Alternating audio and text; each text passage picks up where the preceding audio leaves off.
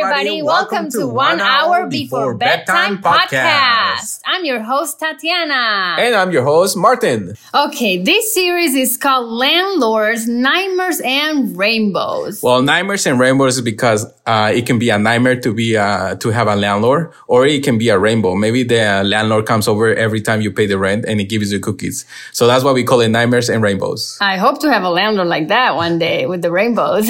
what are you talking about? We we own a house.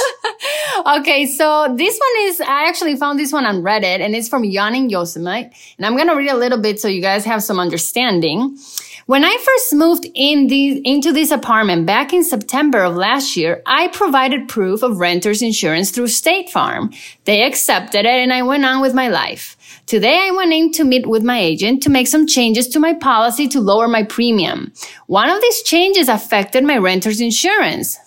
I still have all of the minimum coverages required by apartments, but when I turned in the updated policy, they refused to accept it, stating that they don't take State Farm. Man, that sucks. Every time you try to do something new or you're trying to update something and then they don't like it, they usually is like, yeah, we don't take that and uh, let's move on. They don't, they never give you a leeway to actually uh, work with them. They usually have a set of rules and they're like, we're going to follow it. And then that's it.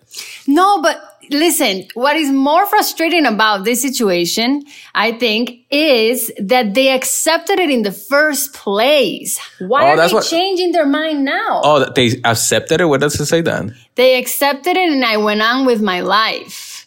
And now when she made changes, then they didn't accept it, even though it was covering the minimum requirements. Uh, so pretty much that means that they uh, had someone else from another insurance say like, oh, if you do uh,